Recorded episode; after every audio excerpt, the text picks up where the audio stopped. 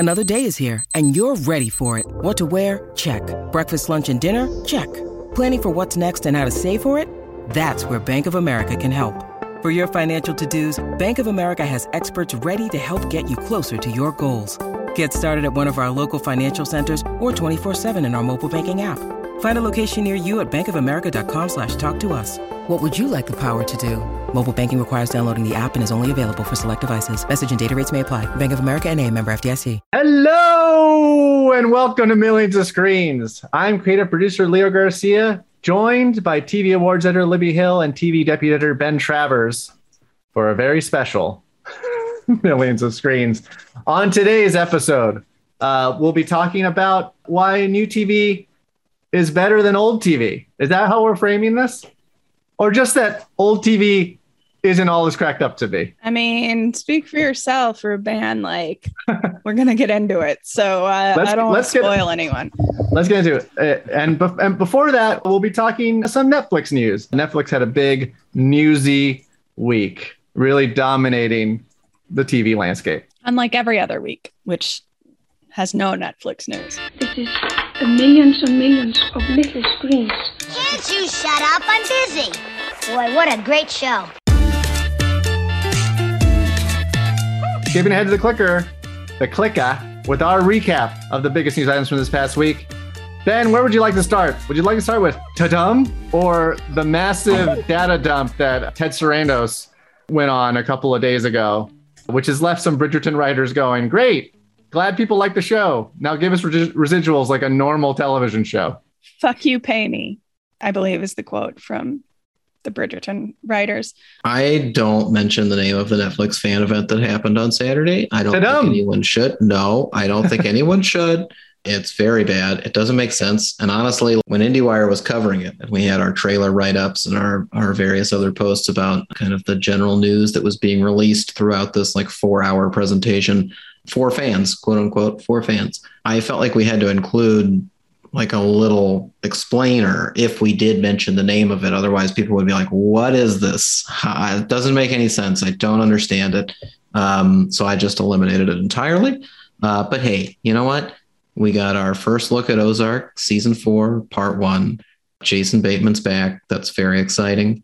We got a look at like a house in the new Stranger Things season. There's going to be some sort of haunted house involved in the story. That's also...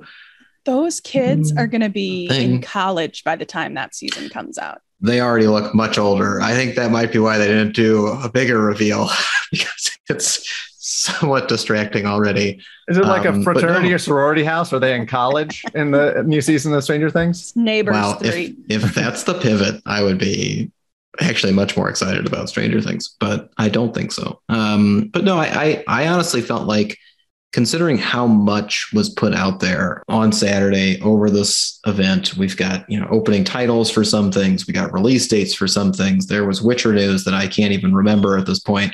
To me, it just felt like it kind of canceled itself out. There was so much happening, and it's such a tight time frame on a day of the week that typically isn't busy for media coverage, for entertainment coverage, because people are out and about and they're not tied to their computers or their phones, that it honestly felt like a lot of it was falling on deaf ears. So I don't know how much excitement was built out of this event. I honestly did see more coverage about the numbers that they released that we can't verify, which makes them somewhat useless. So, yeah. Before we get to numbers, I feel like the two things that maybe broke through all the noise they themselves inflicted upon the Twitter sphere were the Cowboy Bebop opening credits and the Sandman first look. Like, those felt, and maybe that's only in my little corner of Twitter that tends towards more geek and nerd related stuff, but like those things felt like they popped the most. Also, maybe the look at season 2 of Bridgerton, which segues very nicely into the numbers. Twitter. Bridgerton was the big star of that number dump, which occurred at the Code Conference at the Beverly Hilton, where Ted Sarandos released the numbers for their top 10 series and top 10 films, but not just how many accounts had accessed these things, but also how many total hours they'd been viewed for. Granted, as Ben mentioned earlier, these numbers mean nothing. It is Netflix just like, They could just be putting numbers in a doc that look nice next to one another to be like, some people have watched Bird Box 1.5 times. Why? I don't know. Doesn't make any sense. I did try to do the math. Like the hours of Bird Box being watched versus the amount of accounts means that it has an average viewing of like 1.5 times the movie itself. So I guess that's some people not watching the movie at all and some people watching it more than once. I don't know why. You would think it would be less than the amount of the movie. Even if people were rewatching. But Bridgerton, as you mentioned, Libby, Bridgerton was the star of the show, having been watched by 82 million accounts and a total of 625 hours, ranking first in both accounts and total time viewed, which did warrant a response from one of the writers, Layla Cohen, who said, wow, as a writer for Bridgerton, this is cool news. You know what would also be cool? If I was getting residuals commensurate with working on a huge hit. New media is just media. Pay up accordingly, or as Libby mentioned earlier. Fuck you, pay me. That's interesting to me because I know that I believe under like WGA, there are new media rules. And my understanding is that they existed primarily to deal with podcasts. So the even idea, but you know, the thing is in researching the numbers for the last few Emmys, digging in and looking at series, trying to figure out what the first streaming series were to win and in specific categories. It was amazing to me to see how many old-fashioned terms were used to describe these old things. I want to say, like, maybe they were using the term webisodes on Wikipedia, just these very outdated ideas. And like, yes, Netflix first started doing original programming less than a decade ago. But at the same time, if you go to the Emmys and win 2 of the top 2 series awards, I think you're TV. I think you are media now. And I don't know what kind of changes need to be made to better incorporate streaming content. I don't know. And I don't know how it gets complicated with like lack of reruns, a lack of, I don't know the math they're going to have to do to get there. But I also know that television is kind of resistant, that the industry is resistant to change insofar as, you know, we're still prioritizing multi-camera sitcoms, things like that. At the Emmy Awards, they have their own categories in several situations, or they have a mandated number of nominees that need to be in. Like it's weird and it doesn't like giving up its roots. But yeah, what that Bridgerton writer was saying is an abomination. And the thought that global corporations are getting rich off of the work of underpaid writers is the saddest and least surprising revelation of this Netflix numbers drop. And it dovetails nicely with the IATSE, the impending potential IATSE vote on a strike, the idea that this industry is propped up by these, you know, various locals that do not get compensated well and have to work insane hours in order to make sure the content is there, this sort of insatiable content for all of the streamers, in addition to what you consider more traditional media. Peak TV isn't happening because of network TV. There aren't new networks being introduced every year. Like that's not what's happening. The industry is not moving fast enough to recognize the changing face of television, and action needs to be taken as soon as possible. And to wait is to do a huge disservice to the people toiling to make all of your favorite shows and all of your least favorite shows. It's depressing, man. As a non-union shop, I can't speak for IndieWire, but I can say, go check out IA stories on Instagram. And if you read just like 3 of those, you will almost instantly find solidarity with the various locals that are looking to, you know, find the proper amount of compensation for the work and just safer working conditions and shorter hours. It is very sad to just scroll through and read all these awful, awful stories from within the industry, because you don't think about grips and gaffers and, you know, second camera ops or PAs or writer's assistants when you think of like, oh, I just binged X show and it was amazing. I ate it up in 6 hours. And it's like, well, that took That took all these people thousands of hours to put together. Working 14-hour days for those like PAs and writing assistants, getting $12 an hour. Like everything's fine. Everything's fine. It's a great time to remind people that weekly releases are good. And weekly releases give you time to appreciate certain elements of visual programming that you may not otherwise notice if you're just, say, plowing through it while half awake on a Friday night at 2 a.m. As an aside, Ben, I have to say, I have yet to start Only Murders in the Building.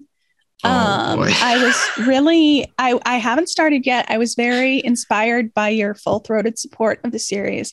And then I noticed it's on a weekly release, which to me, for Ben Travers, means I have to dock it like a star because you love weekly releases so much. I think it sways you a little bit. Wait, did we switch to a star rating system in IndieWire? Yeah, this is all very confusing. First of all, I do love weekly releases, so that should only validate any program that I've already spoken highly of. And I guess to counteract that sentiment, I would just say that, like most things that I have to review, I do not get the benefit of spending weeks sitting with each episode. I have to watch them all very quickly, pretty close together. And that was how I consumed Only Murders in the Building. I've been waiting impatiently since the episodes ended, I think, with 8 for those last 2 to arrive. And they may or may not be here. So I don't know why I'm, talking to you jokers. Yes. Those are the only screeners that arrived today. We did get American. John Stewart, or whatever it's called. American Rust, episode 4. Yeah. I know you've been waiting on that one with bated breath, Ben. Give me more JVD. All right, I'll try it. Then after your very impassioned pay on to weekly releases, let's talk about Midnight Mass, which I assume most people consumed whole hog over the course of the weekend at some point. I actually have been pacing it out, essentially maybe watching 2 episodes a night, almost like making it like a feature length. Like I can only watch 2 hours at a time, as opposed to being like, I'm going to watch 7 hours of this thing in one chunk. But let's talk about it as spoiler free as we potentially can. And we'll try to warn if there are spoilers coming for anyone who has not yet watched. But what are your thoughts on Mike Flanagan's latest horror show? Well put. For the listeners out there, he put horror in quotes. I mean, it is horror. That was implied with my by the pause. Yeah, you did a great job. Just clarifying, because it's a touchy subject. It's the level of like terror and gore and the rest of it when it comes to defining a horror film or TV show gets people riled up in ways that I don't personally care about, but I was very relieved that that Midnight Mass was good. I'll say that first and foremost. I've enjoyed Mike Flanagan's past work. Dr. Sleep is kind of its own thing, but it's very interesting to dissect. So if you like thinking about pop culture, I think there's always going to be something for you to appreciate in his work. So that's been fun. But no, I don't think it's that hard to talk about Midnight Mass without spoiling anything. There's definitely things worth spoiling or things worth discussing that would qualify as spoilers. But the show takes place on an island. It's in modern day. There is it's a very devout, very small community of Catholic parishioners, mostly Catholic parishioners, I should say. And it circles around the church, the local church, as well as their Monsignor who left on a trip. And he's very, very old. And instead of him returning, there's a new priest who arrives at the island and kind of guides things in a new direction. And it's a little spooky. There's definitely some animal issues for anybody who doesn't like seeing animal problems. I would prepare yourself for the end of the first episode, as well as I think it's the second episode, when a dog.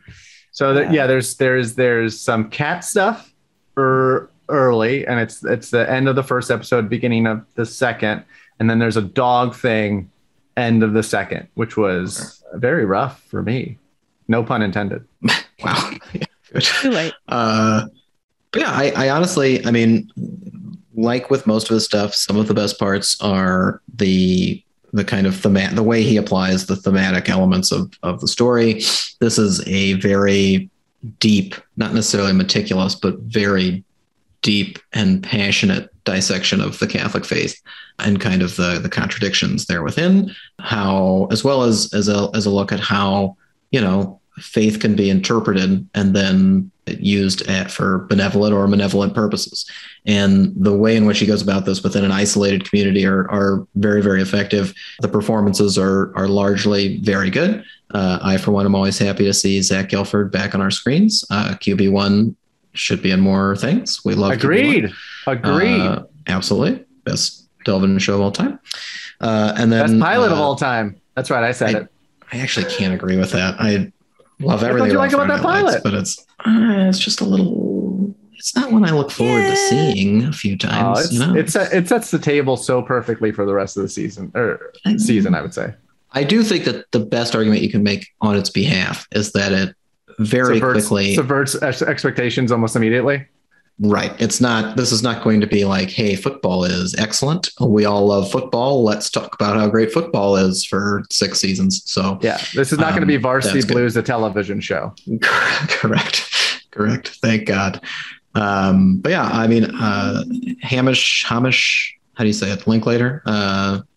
I think it's Hamish, but I might be wrong about that. Hamish sounds right. That does sound correct. I just always seem to forget every time it comes time to say his name, even though, honestly, like since The New Adventures of Old Christine, all the way through Legion, like this guy's got extreme range, and to be able to see him kind of put it to good work as this new priest in the local church was very exciting. Like he gets kind of every beat just right. He guides you through scenes that, you know, maybe could go on a little bit too long and can maybe become a little bit like burdened by the sheer volume of what's happening within them. He can kind of get you through those, understanding what you need to understand, even if it can be a little bit much.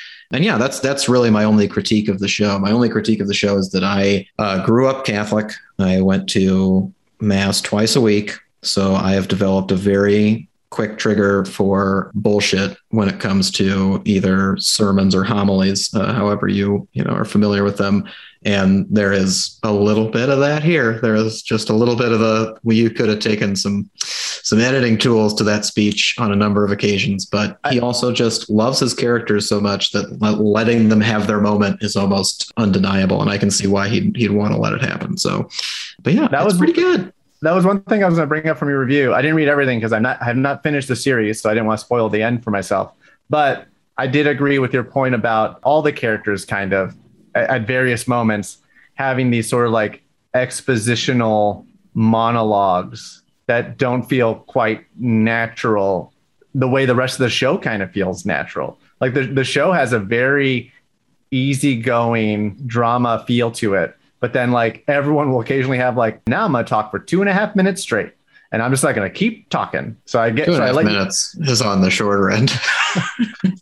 and yes, the point about the homilies and the sermons is also well taken. Though I will admit that both Abby and I, every time he gets into the regular religious, like the chants and the things you repeat, we are saying it along with them, even though I haven't been to the church in several decades. They even use the Our Father that I was familiar with, whereas I've been to different parishes that kind of alter the traditional prayer. There was something where they changed it, like the blood of the new and everlasting church. Drink this in memory of me. And I think drink this in memory of me is changed to something else.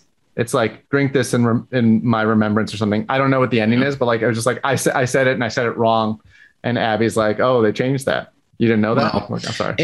And to be clear, the actual parts where like a homily is taking place or he's in the church and kind of getting into the full swing of things, those aren't the most egregious part of it. It's just like you mentioned, Leo, it seems like he's giving those speeches to each character. He's letting them have their own homily and their own interpretation of something.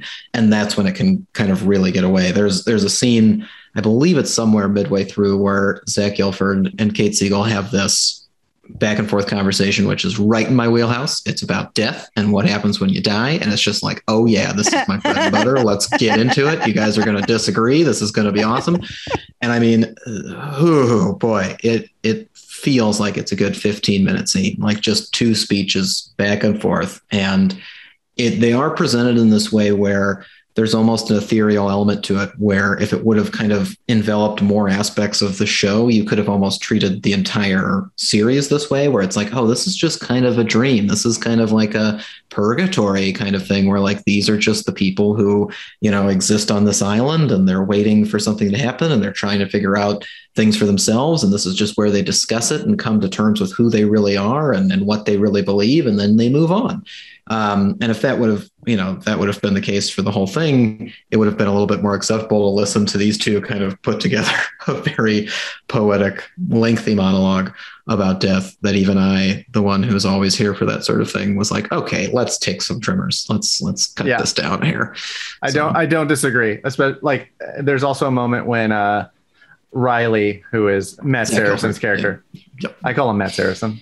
His character, his QB1. Yeah, his mom comes into the room and like gives him the lowdown on the entire island. It's like episode 1, and she just goes like, 10 minutes. I'm gonna tell you everything about everyone on the island. It's like, Mike Flanagan has called my mom after a long period of time. Can we talk spoilers briefly?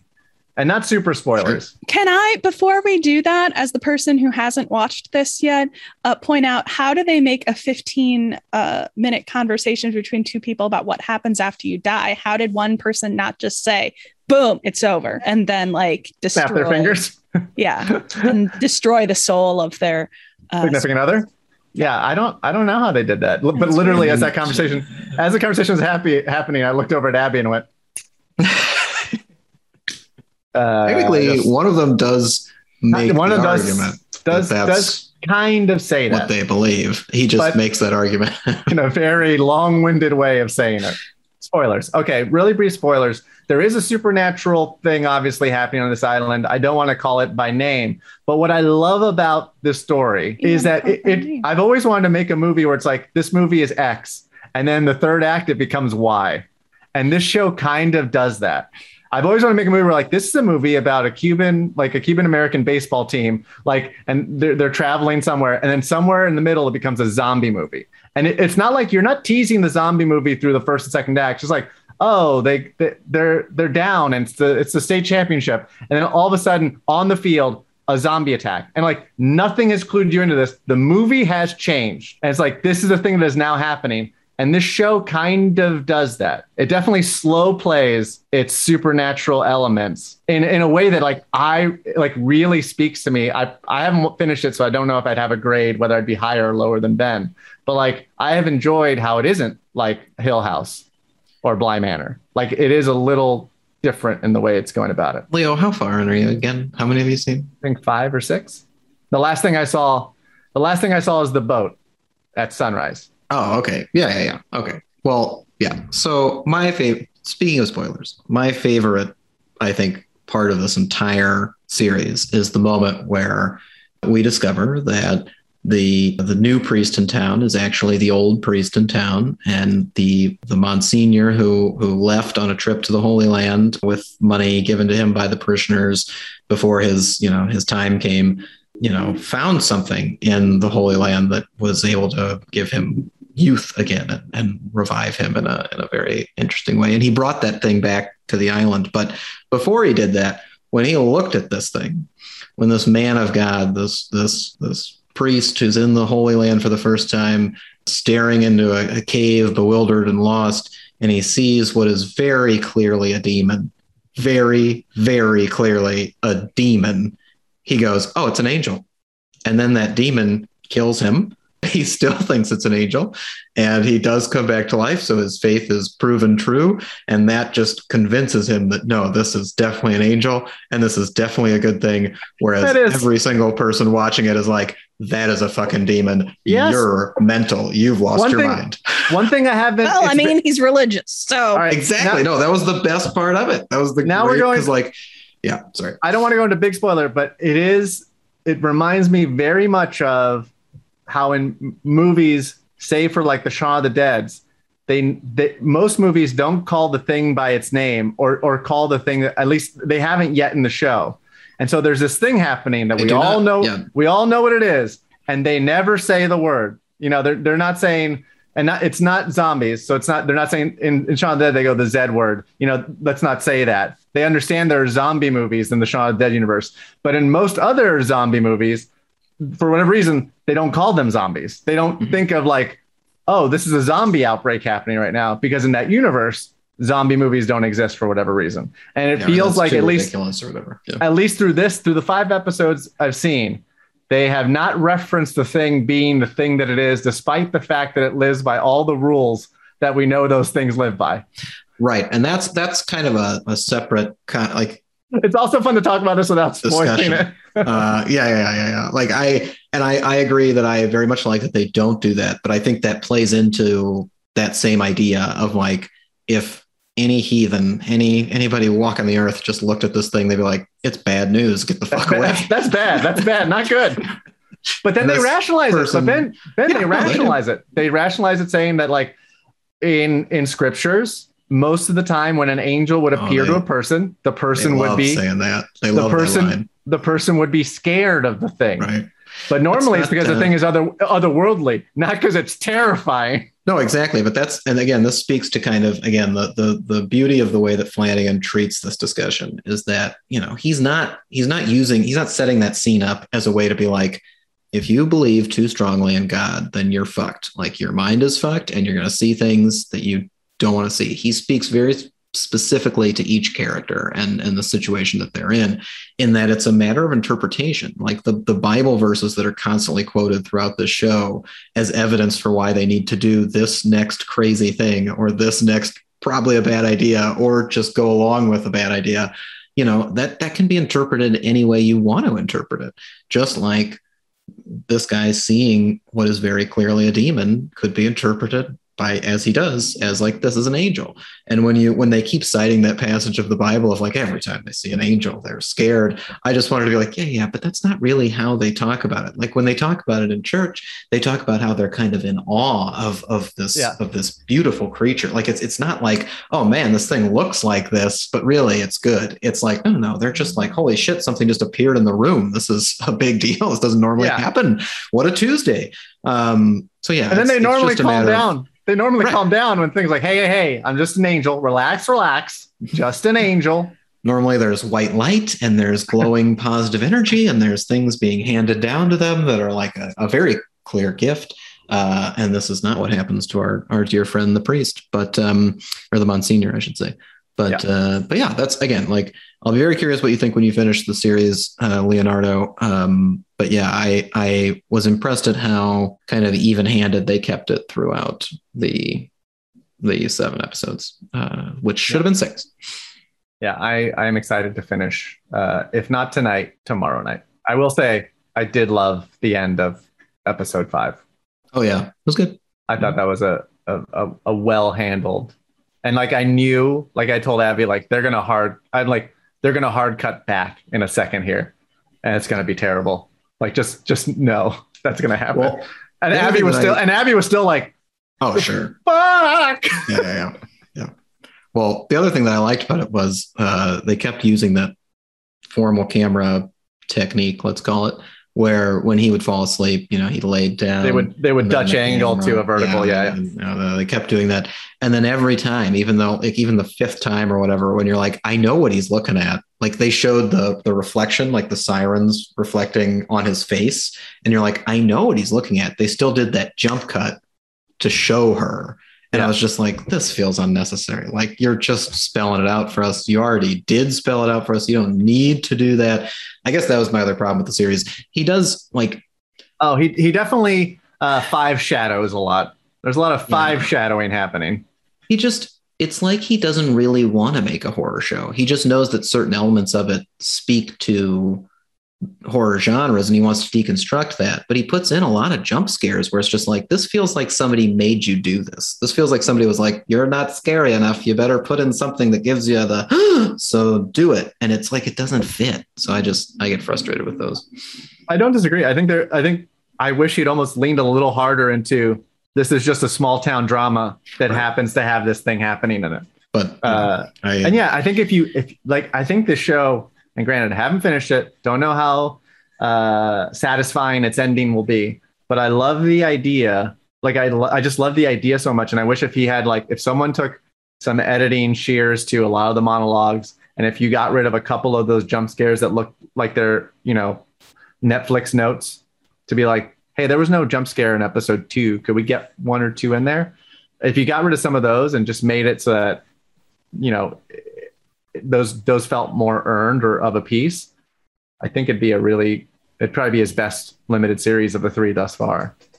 Yeah. And it is, again, it is good. It's just, to me, and maybe this segues into our next discussion, but to me, it's like he does need either the permission to not make it a horror show, to not be like, this is the thing that's coming out right before Halloween, or he needs, like you said, the kind of good version of not even network notes, but just collaborative notes where it's like, we don't need this part. We don't need this part. We can hone this. We can make this more powerful, like put in the work, rather than being like, no, I did that one last year. I'm doing this one this year. I did it in 74 days or whatever it is. Like I knocked it right out and here you go.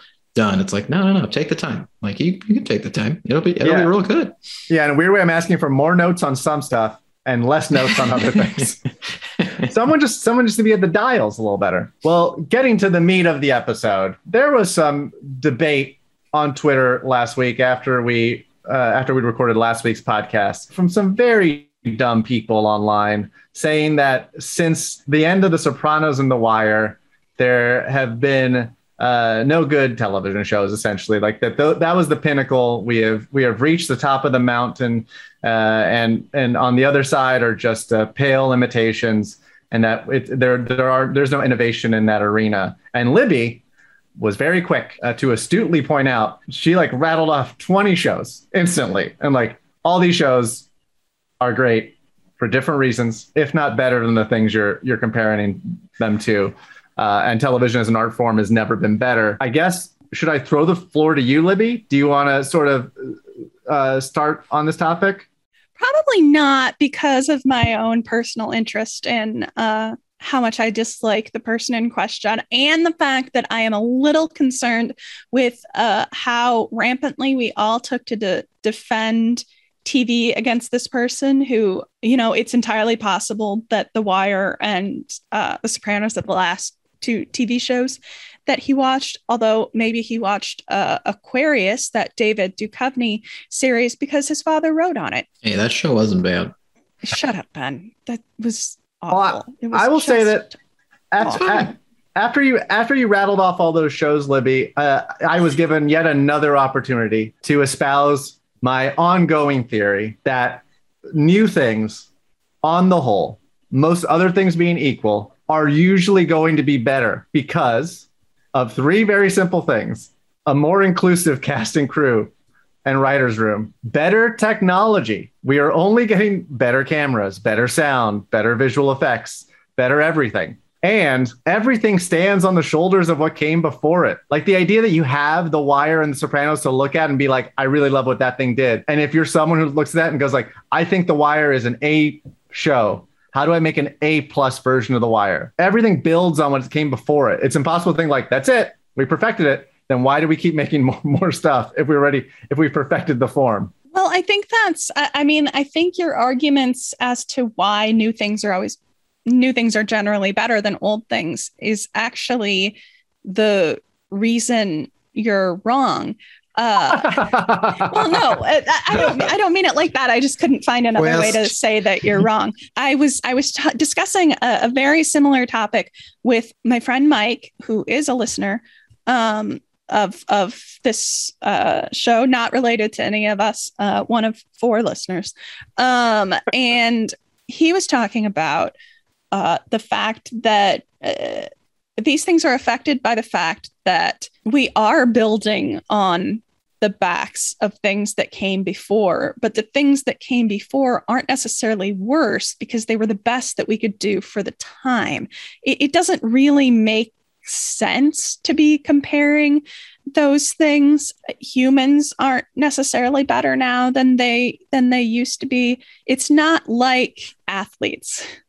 Like there aren't like significant, TV isn't getting faster every year because of things like that. We are able to make better television because great TV came before. But the fact that we're making better overall television now couldn't have happened if that other stuff didn't. Like, we are growing more sophisticated at our storytelling, at our technology, at our at our inclusion and diversity. But there are cases where that isn't necessarily better. It's just different. I think my main problem with this argument is that I don't fundamentally believe it's a qualitative argument. And that's what makes it hard to argue, because I feel like we're talking about the same things in two completely different ways. Ben, tiebreaker, go. Wait, can I just, to extend your metaphor, what if The Sopranos and The Wire, and maybe even like Mad Men and Breaking Bad, that was the steroid era of television? And the idea that, and they did those things were like, for whatever reason, because like it's very early in the AMC game, and it's like, we're going to give you all the opportunities to fail that you can. And it's like, maybe that doesn't happen as much now. I'm for the sake of extending a metaphor. What I look at it as, it was the last gasp of white male anti-heroes. So we had reached the pinnacle of that. Someone's not watching Bosch. Somebody is not ready for the final season of Ozark. What are we talking about? No, we reached that pinnacle. And so then we had to diversify and find different stories we were all going to start telling. We got more sophisticated and we're like, okay, well, we know how to tell stories about shitty white men. Who else can we tell stories about? Shitty white women. Perfect. Go. You know, it's you know what I mean? Honestly, though, there's a very cynical interpretation of this where they, we had that thought, but our answer wasn't to look outside of men or outside of the patriarchy. It was simply to be like, I don't know, what if they were just nice now? Like, we spent time with them being shitty for a long time. Here we go. Ted Lasso, bring it on. And that is the entire evolution of TV. We tried to break out of it. Like, people tried other things, but really, you know, the way the system is set up, just not, they not got money to for point, that. And they were like, I don't know, maybe Dexter stop being a lumberjack. Who can say? I can't wait to revisit that. Can't wait for Dexter is good now. Yeah. Can't wait for the Dexter is good now hot takes. It's like, the show was always good and now he's a good person, so it's even better. Ringer boy. New Dexter is good now. The show was always bad. That's what we didn't tell you. That's the secret no one ever told you. This was always bad is like my go-to as for a hot take. Like, whatever life has always been bad. The new column is just whenever a new season premieres of a show, you're just like, this was actually always bad. Or there's a reboot or there's a revival and you're like, you know what? The original also bad. Still bad. Was bad. Is bad, will be bad. I can fucking sell that book like tomorrow, I think. Yeah, that's somewhere within Leo's argument, at least. Like, rather than argue that things are getting better, it's just like, no, it's always been trash and there's always going to be more trash coming.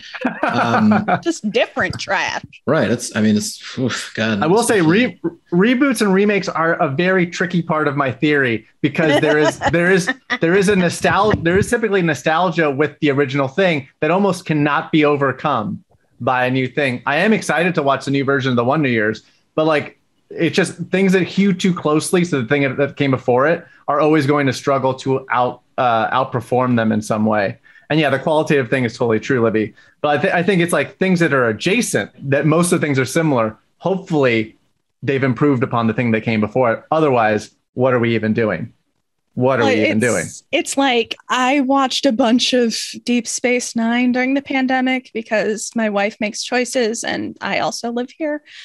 I'm not a Star Trek person, but I have to imagine that in many ways, Star Trek Discovery, just as a baseline, is better than Deep Space Nine, despite Deep Space Nine being heavily lauded for what it was. And I was generally entertained, but you know, makeup has gotten better, effects have gotten better, I totally editing, cinematography, like all these things get better. Yeah.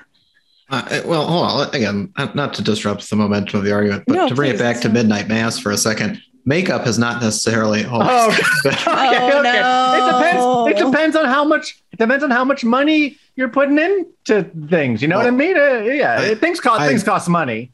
That joke is a little too easy because honestly, I think that the way that they use makeup and especially the way that Mike Flanagan shoots the people in makeup in this show is actually very specifically calculated. I think it's almost too lazy to say it's bad, and it's much more interesting to talk about why it may not be perfect. So anyway, continue, Libby. I'm sorry. I think he wants you. I don't know if he wants you to know, but like from the jump, he wants you to know. I think he wants you to suspect as well as appreciate the people, like the characters as well as the performers. Okay, I'm sorry. I don't remember. But no, I just like, but that's the thing that I think always trips me up when we talk about this is that storytelling has gotten more sophisticated. Definitely. I don't know that it's across the board gotten better. Yeah, we're also producing way more. Trips me out. We're producing way more stuff. There is, like I mentioned earlier about the IATSE stuff, like there is this insatiable appetite for content that like there's just so much stuff being produced. Of course, there's going to be some stuff that's bad. A lot of it's probably going to be bad. But the idea being that like if we're not improving on the art form, then what is the point? Yeah, to serve shit up to people sitting on a couch. I don't understand. That seems super cynical and bad. But like if that is, then then let's stick a fork in culture, call it a day.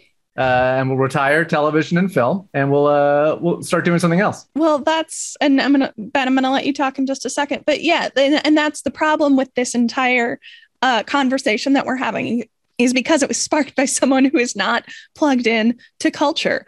And this conversation was started on a fundamental misunderstanding of television as a medium and what good storytelling can be. It had a very, very close-minded idea of like what quality is that was so openly offensive that it had just TV people losing their minds.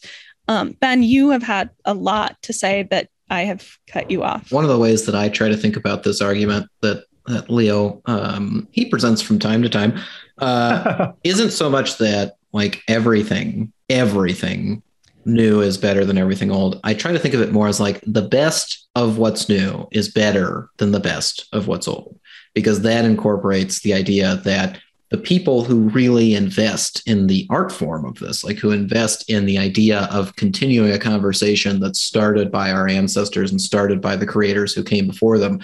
You know, you can see how Succession has become what it is based on The Sopranos and based on what came before it and based on the age of the anti-hero, as well as just paying attention to where the cultural shifts are going. And obviously, aesthetically, you can see how it's built off of different things and become, you know, what it is today. I think that's the most important part of the discussion, because to me, you know, even if it's not as purely, let's say, good, in air quotes, good, as the stuff that's coming out now or the stuff that I'm really invested in now, I think it's important to note where it came from. Because again, whenever I think about this too long, and I've had this part of the conversation with Leo already, it's that I think about people's viewing habits. I think about how back in the day when film was first starting out and when TV was kind of, you know, in its first golden age, you know, they weren't ready for what we're watching today. Like that audience was not prepared to handle the pace, the onslaught, like the not just the amount of content, but like the streamlining of information that kind of comes through in storytelling. It's that, you know, it had to be built out in a specific way for them to appreciate the beats. Now it's like, we all understand the beats. We all understand the structure. We've all consumed it for so long that you can put it on a bit of a warp speed and we can appreciate more of it in the same amount of time. But without, you know, the stuff that came before, then we wouldn't have been able to do that. And that's why it's interesting to me whenever somebody tries to slow it back down, whenever somebody's like, you know what, I'm going to take my time with this thing. I'm going to just let you sit in it for a while. And everybody gets a little confused. They don't know what to do. Like Rectify to me was such a beautiful show because it really made you just stop for a while and kind of appreciate different parts of what it was trying to say instead of like overwhelming you with plot or overwhelming you with information or even overwhelming you with like a visual style. Sometimes it was just, it just wanted you to kind of really truly take a minute to think about it. And even that is a reaction to me. Like even that is like a reaction to what everything else is doing, where like so much of how we treat television these days is just, have you seen it? Have you seen it? Have you seen it? I got through that. I got through that. I got through that. Yeah, I understand it. I saw it. I can talk about it. I can talk about the spoilers and what happens this year and what might happen next year and what the theories are and like all of that. And instead it's like, no.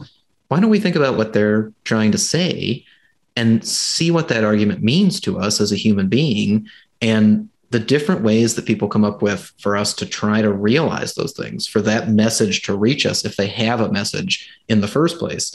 That's what's really interesting to me. And again, so much of it is built on other things, but it's also why, you know, the everything part of the argument, the everything new is better than everything old doesn't work because so many people aren't trying. They're not trying. They aren't trying. Like when you say, what are we even doing? It's like, they're not trying to do shit. They're not trying to make anything better. They're just trying to churn out content. That's part of my all other things being equal. And the trying has to be part of it. Yeah.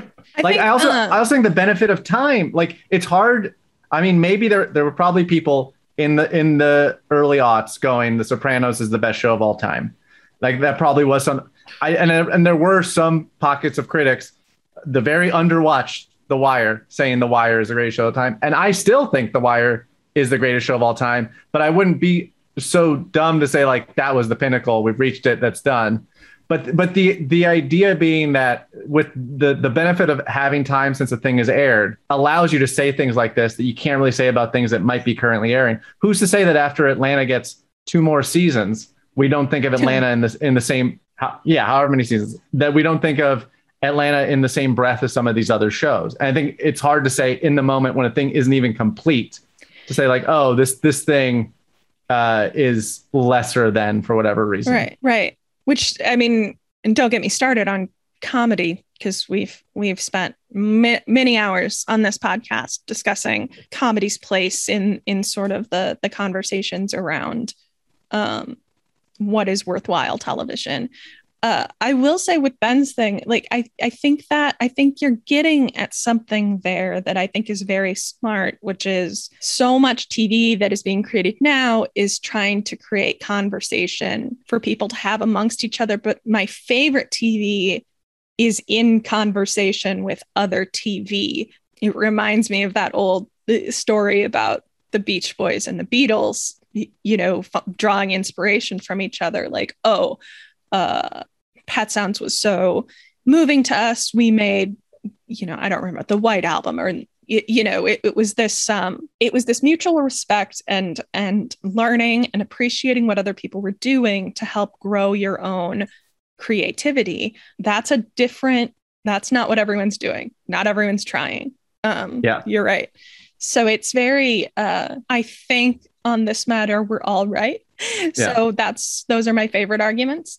I think it's just it's a perspective thing. Yeah. Or at the very least, if we're not all right, we're all not wrong. Fair. I again, it's worth saying that the best television show is Friday Night Lights. So I'm going to tell the leftovers you said that. I know. You can shots fired on the leftovers. They have a nice tie-in with Peter Berg. So really, well, you know. I just think everything.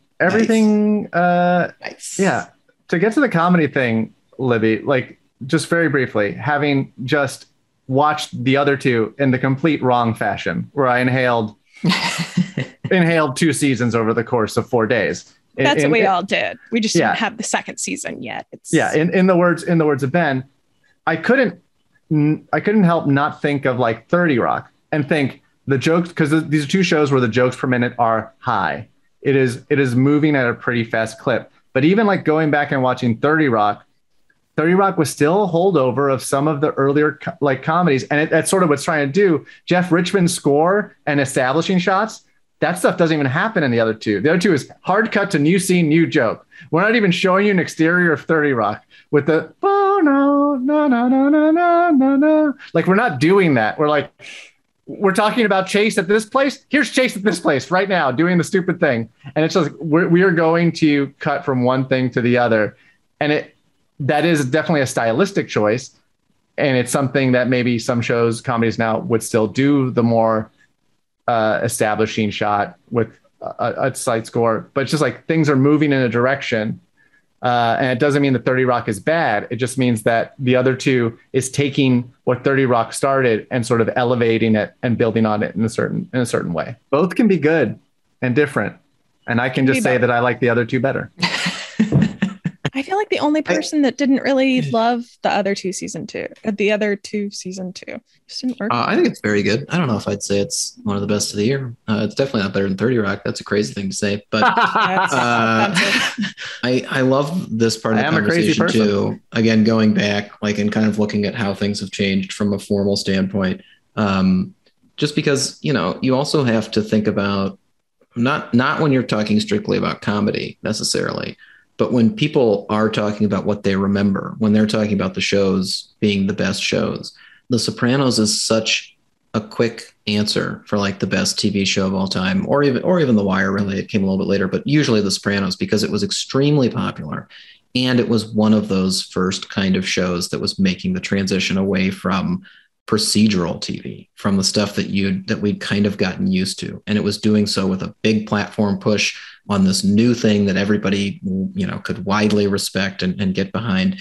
And it just had an imprint on our culture that makes it that thing almost before you even see it. Like, even before you're aware, like even before you catch up with it, if you're younger, if you weren't around at the time, that kind of footprint really helps kind of establish it as one of the best things. And I think you could argue that there's obviously, we just did. You said The Wire, I said Friday Night Lights. You know, Libby says Succession because it's the only good show on TV. You could argue that there's better things that came after it. Like better things. But one of the things that I'm curious about as we move forward in our culture is just, I don't know if we'll ever reach a consensus again. Like, I don't know if we're ever going to be able to say something like that. Because for a while, it seemed like that was just kind of an accepted thing. It was just like, hey, yeah, everybody's seen it, so we can all agree on it. And now it's like, no. I've seen this. You haven't seen that. I've seen this. You haven't seen that. We're never going to catch up on everything. There's always going to be stuff that gets by people. And that's both a blessing and a curse. And I'm obviously very excited that we're living in this age, but there's good and bad parts of it. I don't know. I just really wish more people had seen The Underground Railroad. It's really, really good. And if it would have come out in 1999 on HBO, people would have. Yeah. I think, is that not you're saying the benefit of both when it was released and the time since it was released? A combination? I think both. Yeah. I think, you know, I think time is only helping The Sopranos. I don't know if time will help The Underground Railroad. I know it'll be available because I can't imagine Amazon going anywhere, but because we're just going to keep adding to the content pile, and that will keep becoming the thing that, well, I didn't see it when I should have seen it.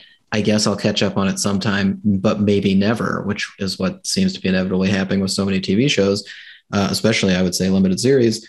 Then, you know, it's just hard. It's going to be hard in 10 years. It's much easier, I think, now to make the argument for The Underground Railroad than it will be in 10 years, even if you try to strip cultural relevancy and ubiquity out of it. So, it's going to be an interesting time. I was going to say something, but it was only going to extend this conversation. And I think this conversation has run its course. So, but I do think limited series are at a disadvantage, because generally when people start things, they're like, yeah, I want to commit. I want to have several seasons. I want to get into this, or they want to watch a movie, but it doesn't feel like there are very, very many people who are like, yeah, let's watch 7 hours of something. But maybe that's not true. Maybe I'm making assumptions. Who can say? I guess we'll find out. Netflix will try to tell us at some point, but we won't ever be able to trust it. So I think we settled it in that none of us is right, but also none of us is wrong. The only person who's wrong is someone who would, without knowing the television landscape, stating blankly, these were the best shows of all time. And we're done. Pack it up.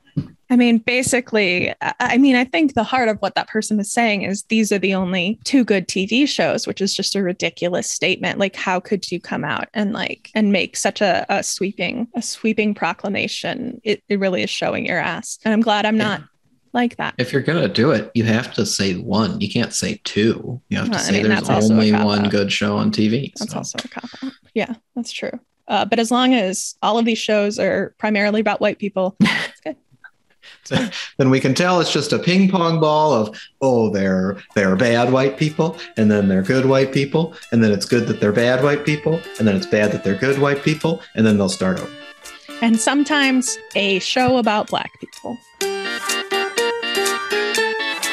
Millions of Screens is a production of Penske Media Corporation IndieWire. Our theme music features excerpts of the classic YouTube video Bjork Talking About TV and Willy Wonka and the Chocolate Factory. This is my last podcast with you guys. So I figured I would take over for the three things, and I would say my three favorite podcasts are our interview podcast with Damon Lindelof, which was a blast for several reasons. One, because you two have a relationship with him and know him very well, and I didn't. And I also had not seen the screeners are available time. So I was a total rube in the room going, I think this might happen to Damon, who has been fantastic and has remembered me ever since then. My second favorite episode is our very first Streaming Wars pick episode, where in defiance of Apple TV Plus and the morning show, I stated I would rather have a second iteration of Shudder. Ted Lasso remembers that, by the way. I know. That was pre-Lasso. That was pre-Lasso. If your Apple TV subscription weirdly keeps getting canceled, you'll know what that's about. And a bit of a cop-out, but I would say this podcast, because I think every time I got a chance to talk to you, it was the highlight of my week. So I could have said last episode, which is our 100th, but I'll say this episode, which is our 101st episode. And I strongly endorse that all listeners go back and watch the first video I ever made with Libby and Ben, which is titled 5 Dark Horse Emmy Nominees Voters Should Consider, mostly because A, it's where Libby starts her would be years-long process of calling Succession the best show on television, or the only good show on television, by calling it the best castle drama at HBO in a year when Game of Thrones was still in the running. And also the fact that castle drama isn't a thing. But you coined it. Yeah, I guess. Additionally, unbeknownst to all the listeners and viewers, it has been the place where we birthed the gif of Libby scrolling on her phone while very dismissively telling Ben, no. It gets used on our company Slack a lot. So many versions of that GIF. No. But yeah, it's been a pleasure to host this podcast with you two, and I wish you all the success moving forward. I can't wait to listen only to see what ads have been thrown in front of the podcast. And then also to vehemently disagree with whatever your takes are on specific shows, mostly Ben. Well, we obviously hope that you will write in. Yeah, I'll write in with my thoughts. I do hope that you will leave a review for the show each week. I felt bad about reviewing our own show, but I'll review it now as a listener. And I'm going to have some thoughts. Oh yeah. And I look forward to trying to erase your thoughts from the internet every week. Yeah. Leo, I will just say that I have no idea what this podcast would be had you not been a part of it, and I have no idea what it will be without you a part of it. I often find myself mentally getting angry every time we use your beloved nickname of Rube Man, because it is just so far from the truth. Those ironic. I get it, and it just angers me, because it's like I don't even want to pretend that this is the case for a second longer. You've added incredible insights and obviously unparalleled skill to this podcast, and we will miss you greatly. I would say something here, but I can't. So I will just let Ben's words speak for me, and I will spend the rest of the week trying to find something to say. That's totally fine. You can find us on Twitter. For the last time, I'll be saying this. You can find us on Twitter at A Million Screens, at Midwest Spitfire, at Ben T. Travers, and at Leo Adrian Garcia. You can find us on Apple Podcasts, Spotify, Google Play.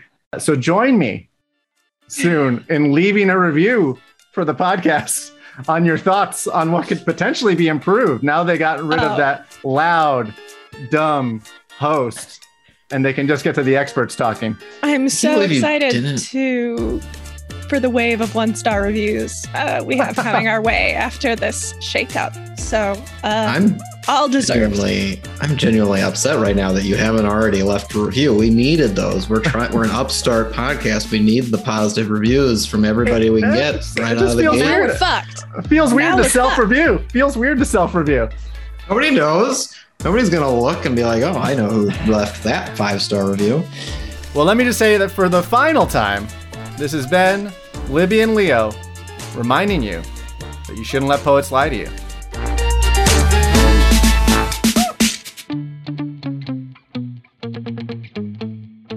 You shouldn't let poets lie to you. Ain't nothing wrong with a couple of cold brews and a cool podcast.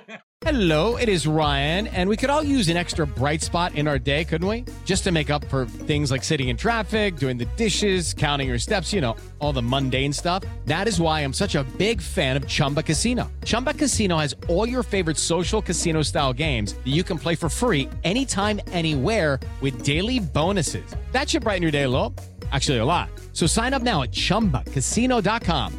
That's ChumbaCasino.com. No purchase necessary. VGW Group. Void where prohibited by law. See terms and conditions. 18+.